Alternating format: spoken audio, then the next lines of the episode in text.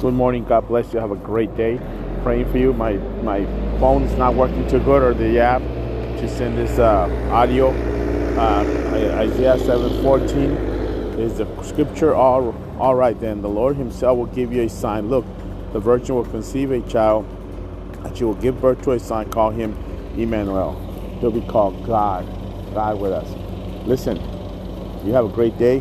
Hope to see you at prayer tonight, six o'clock because God is good. I'm going to make it quick, try to make it fast as I can. A lot of noise in the background, as you can hear that. But you have a great day. Trust the Lord. So uh, take care of you. And we're praying. Have a Merry Christmas. You won't hear from me.